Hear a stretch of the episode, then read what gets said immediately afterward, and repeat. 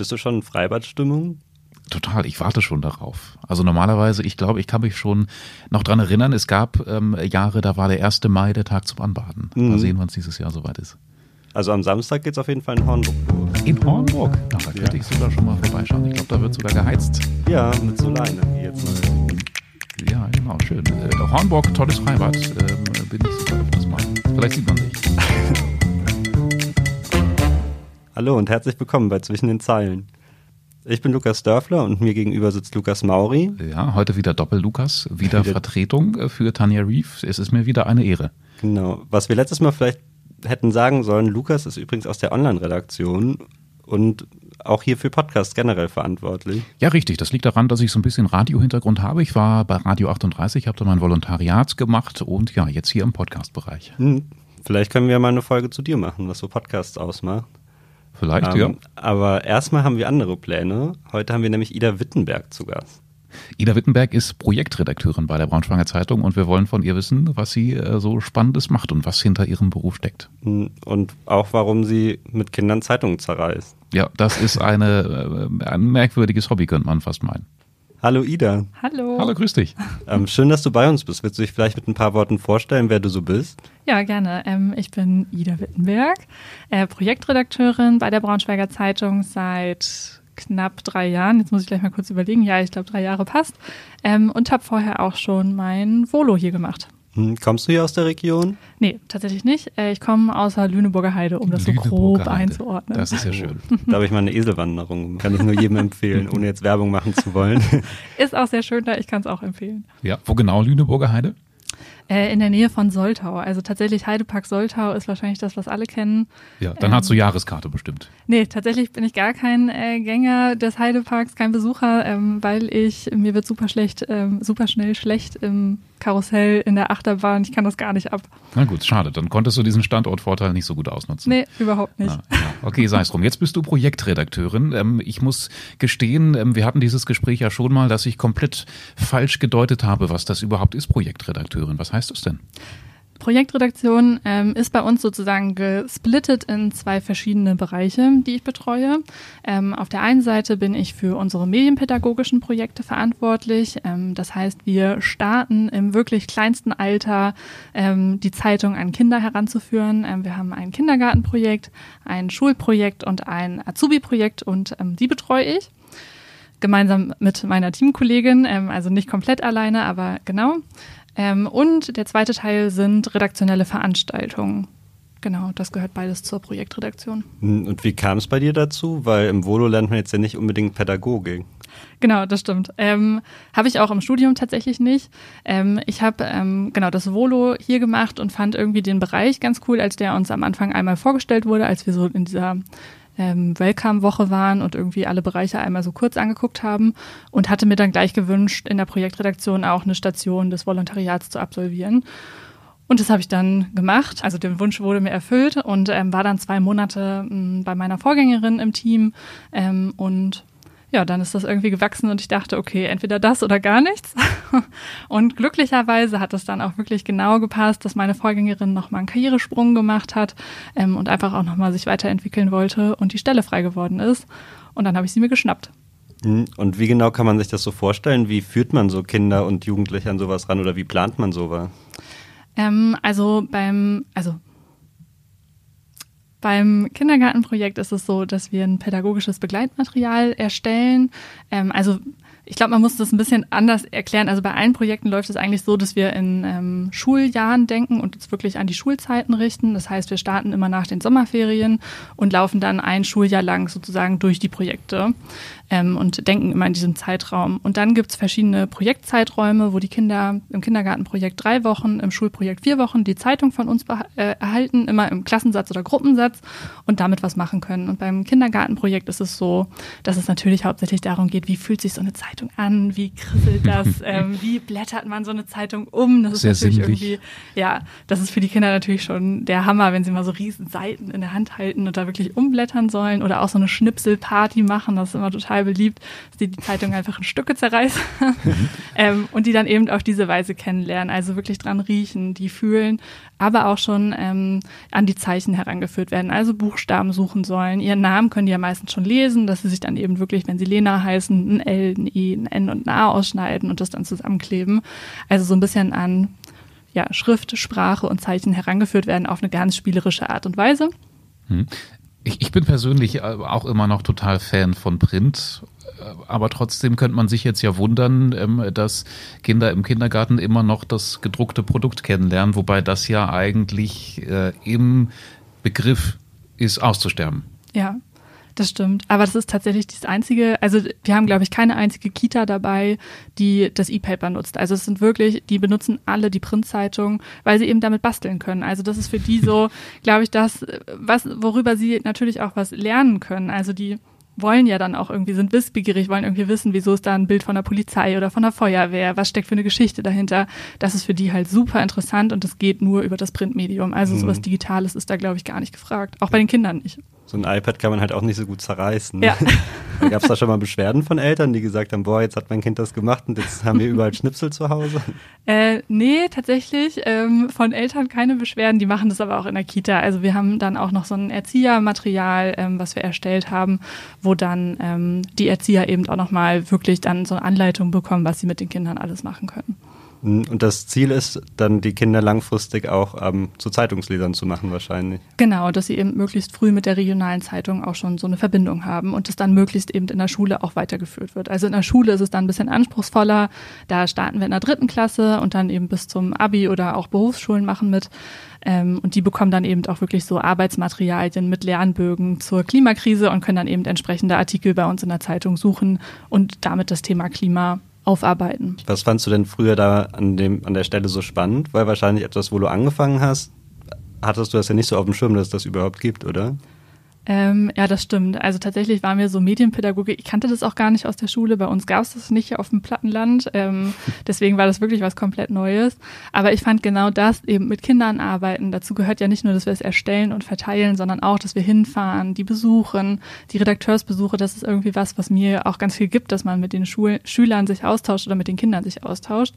Ähm, genau, und dann eben auch die Veranstaltungen, die dazugehören. Das ist natürlich irgendwie auch was, was man sonst als Redakteur vielleicht nicht so alltäglich hat. Also ich glaube einfach diese Vielseitigkeit, die in der Projektredaktion vorhanden ist, ist einfach was richtig Besonderes. Und wie war das jetzt während der Pandemie für dich? Konntest du da überhaupt arbeiten? Schwierig, ähm, um das in einem Wort zusammenzufassen. Ähm, wir haben es aber ganz gut hinbekommen. Also bei den Schulklassen, die sind dann wirklich aufs Digitale gegangen, die haben dann nur noch das E-Paper bekommen und die Schüler konnten das eben zu Hause lesen. Das hat echt richtig gut geklappt. Im Kindergarten war es schwierig. Da sind uns ähm, viele abgesprungen oder ähm, es gab auch, das haben wir dann auch angeboten, dass wir das immer geliefert haben und die das weiterverteilt haben in so einer Art Briefumschlag an die Eltern und das denen dann mitgegeben haben. Ich glaube, ich erinnere mich sogar noch selber daran, wie wir ähm, in der Schule die Braunschweiger Zeitung oder damals die Salzgitter Zeitung in meiner Heimat auf diesem Weg kennengelernt haben. Ich glaube, das hieß irgendwie Scholz oder Schulz. Schulz, genau. Schulz, Schule ja. und Zeitung. Ja, ich weiß, ich weiß nicht, ob es Grundschule war oder, oder dann die weiterführende Schule, aber vielleicht kannst du noch mal ganz kurz erklären, warum braucht es sowas und warum auch schon so früh im Kindergarten? Das finde ich erstaunlich. Also warum es sowas braucht, glaube ich, am relevantesten tatsächlich in der Schulzeit sozusagen. Also wir haben natürlich irgendwie auch einen Bildungsauftrag als Zeitung. Ich finde, das ist auch unsere Aufgabe, dann eben über Fake News aufzuklären, über Hate Speech, Hasskommentare im Netz. Das sind ja alles Sachen, die irgendwie auch was Journalistisches haben oder auch gerade Pressefreiheit. Das ist gerade ein Riesenthema. Und diese aktuellen Aspekte greifen wir auf und versuchen dann eben Arbeitsmaterialien und Veranstaltungen für die Schüler in der Region ähm, ins Leben zu rufen, zu organisieren, dass die da eben was lernen. Ähm, das ist, glaube ich, so äh, das Thematische mit der Zeitung, äh, was da ganz eng verknüpft ist. Deswegen ist es einfach super wichtig, dass wir uns da engagieren. Warum Kindergarten? Ähm, da geht es tatsächlich wirklich eher um dieses, wir versuchen so früh wie möglich irgendwie Kinder zu fördern. Ähm, und äh, ja, dann einfach auch diese Bindung zur Zeitung herzustellen. Ich glaube, es ist einfach wichtig, dass wenn wir sagen, wir sind ein Regionalmedium, dass wir auch sagen, wir ermöglichen das den Kitas, die kostenlos an so einem Projekt teilnehmen können. Ist ja auch so ein Stück, wir geben was an die Region zurück, die uns unterstützt und ähm, die Eltern vielleicht eh Zeitungsleser sind, dass wir sagen, okay, auf dem Weg können wir auch mal was zurückgeben. Wie sieht denn bei dir so ein Tagesablauf in der Redaktion aus oder kann man das so pauschal gar nicht sagen? Das ist tatsächlich, ähm, jeder Tag ist anders. Also ich glaube, ich hatte noch keinen Tag, der wirklich gleich war. Das ist wirklich super unterschiedlich. Ähm, prinzipiell ist es bei mir so, dass ich, glaube ich, früher anfange als die meisten anderen Redakteure. Mhm. äh, also ich gehöre eher zu den Frühaufstehern und auch früh äh, ins Büro kommen. Ähm, und genau, bin dann eigentlich morgens meistens mit den medienpädagogischen Sachen beschäftigt, weil die Kitas ja eben vormittags mit der Zeitung ähm, arbeiten und sich dann eben auch melden, wenn sie irgendwelche Rückfragen haben. Das passiert dann manchmal auch schon so ab 7 Uhr dass die sich melden, oh. weil die einfach wirklich früh starten. Und meistens glieder ich meinen Tag dann einfach so, dass ich gucke, welche Projekte stehen an, welche Veranstaltungen stehen an. Das ist dann immer eher in so Blöcken, dass ich dann wirklich im Mai immer beschäftigt bin mit dem gemeinsamen Preis, der dann stattfindet. Ähm, über die Sommerferien überarbeite ich die Projekte, gucke, also weil da einfach eher so ein bisschen die ähm, Zeit ist, wo es ein bisschen entspannter zugeht, weil die Schulen geschlossen sind. Ähm, und ja, bereitet dann eigentlich so das Projektjahr vor. Und dann ist mein Jahr ziemlich gut getaktet. Also ich weiß eigentlich jetzt schon ziemlich genau, wann welche Veranstaltung 2023 stattfindet. Also oh. so bis August 2023 ist mein Kalender gut, gut vorgeplant. Schlecht. Vielleicht nochmal als kleiner Hinweis für alle, die es nicht wissen, ähm, 7 Uhr, da fangen manche Leute halt schon an zu arbeiten. Lukas manchmal noch früher, oder? Ja, das Dann fängst du manchmal ja. an? Na, um sechs geht die Frühschicht in der Online-Redaktion mhm. los, ähm, aber dann meistens von zu Hause. Also ich äh, stehe dann, ich sitze dann oder stehe dann da manchmal noch im Bademantel. Echt? ja, und man muss sagen, die meisten, zumindest in den Lokalredaktionen, ist es oft so, fängt man um zehn an. Oder ja, so zehn, elf, zwölf hätte ich jetzt auch so. Im ja. Volo habe ich an den meisten Stationen, glaube ich, eher ein bisschen. Mhm. Dafür dann eben Open Ends nach hinten, ne? Das ist ja dann ja. auch. Ja. Manchmal wäre der auch früher schön, finde ich. Aber auf jeden Fall. man muss ja auch immer gucken, was dann abends noch so passiert. Ja. ja. Man kann sich nicht alles aussuchen. Ja. ja so. Jetzt haben wir ja ähm, vor allem über die eine Seite gesprochen, das Medienpädagogische, aber dann mhm. gab es ja noch das andere genau. Geschäftsfeld in deinem Bereich. Ja. Was, ist, was, hat es damit auf sich? Genau, ich bin ähm, für alle redaktionellen Veranstaltungen zuständig. Ähm, dazu gehört zum Beispiel sowas wie der Gemeinsampreis, der jetzt am 31. Mai auch wieder stattfindet. Ähm, das ist ein großer Ehrenamtspreis. Ähm, also eigentlich so soziale Projekte, wo wir eben Menschen in der Region würdigen oder wo wir was an die Organisation Projekte Menschen in der Region zurückgeben. Was gefällt dir an dem Job so gut?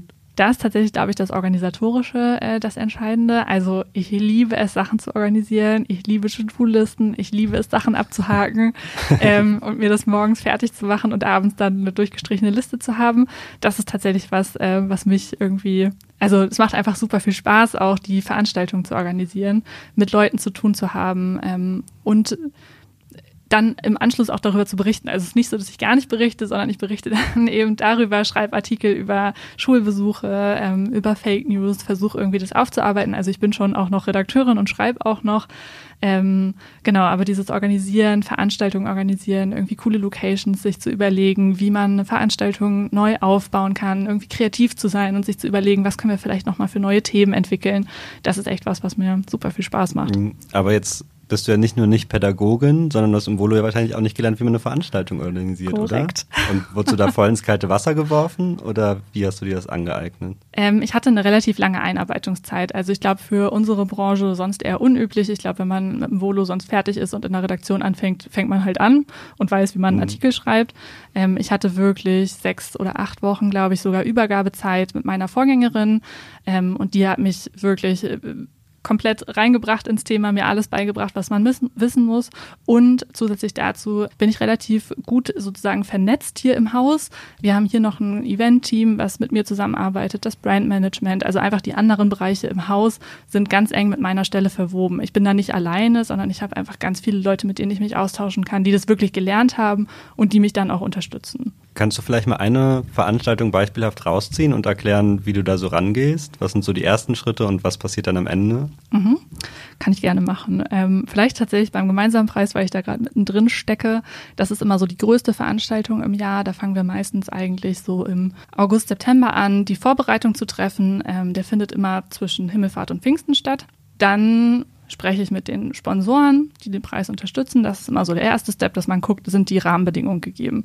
Dann fange ich an, die Locations zu buchen und das erste Save the Date an, die Jurymitglieder zu verschicken, an die Laudatoren zu verschicken. Das sind meistens, also da gibt es einfach so, so einen Ablaufplan, den ich dann durcharbeite.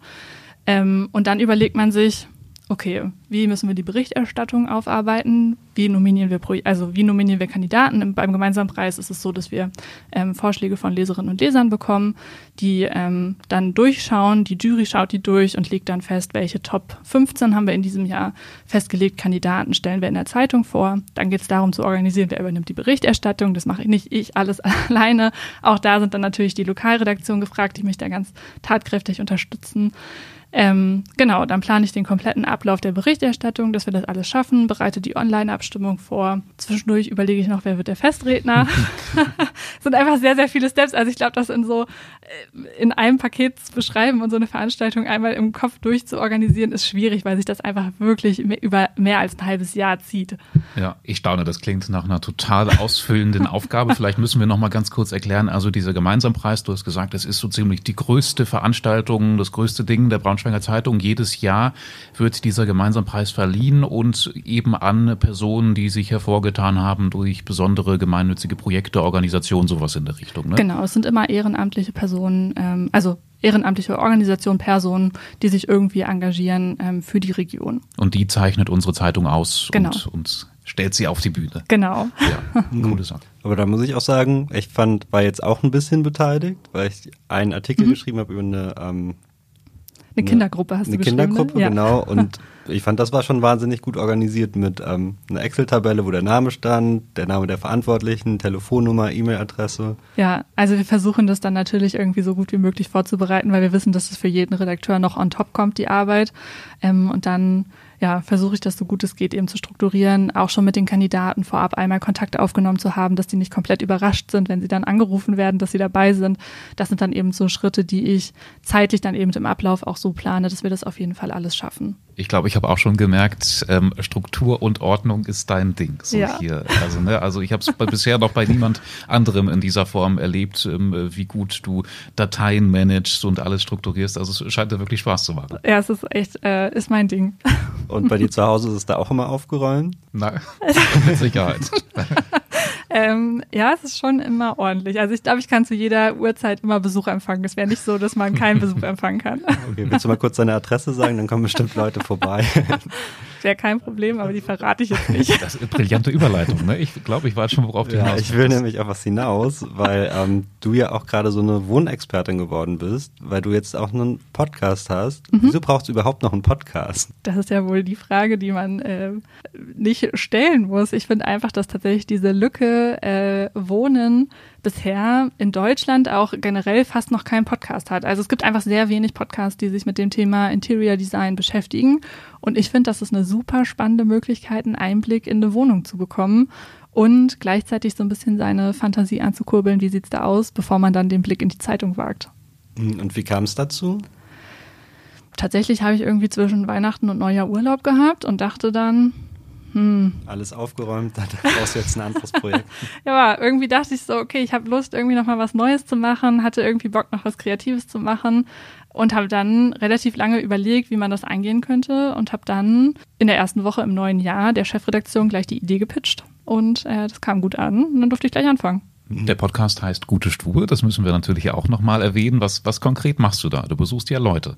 Genau, ich besuche ähm, ganz normale Leute bei sich zu Hause und spreche mit ihnen über ihre Einrichtung. Wir gucken uns an, wie sie eingerichtet sind, woher sie ihre Möbel haben, was ihnen wichtig ist bei der Einrichtung, ob sie Pflanzenexperten sind, ob sie Ebay-Experten, also so Vintage-Stücke irgendwie gut shoppen können ähm, und dafür irgendwie Tipps haben. Hm, und normale Leute ist ja jetzt erstmal, also wenn ich jetzt irgendein Thema habe, über das ich schreiben will, dann suche ich mir einen Experten dafür, aber wie findest du dann normale Leute. Normale Leute ja. also du gehst ja wahrscheinlich nicht auf die Straße und fragst, darf ich bei Ihnen jetzt mal reinkommen? Nee, das mache ich nicht. Ähm, ich habe tatsächlich am Anfang ähm, erstmal so meinen Freundeskreis irgendwie gefragt, wer hat noch Leute, wer kennt wen, der Lust hätte.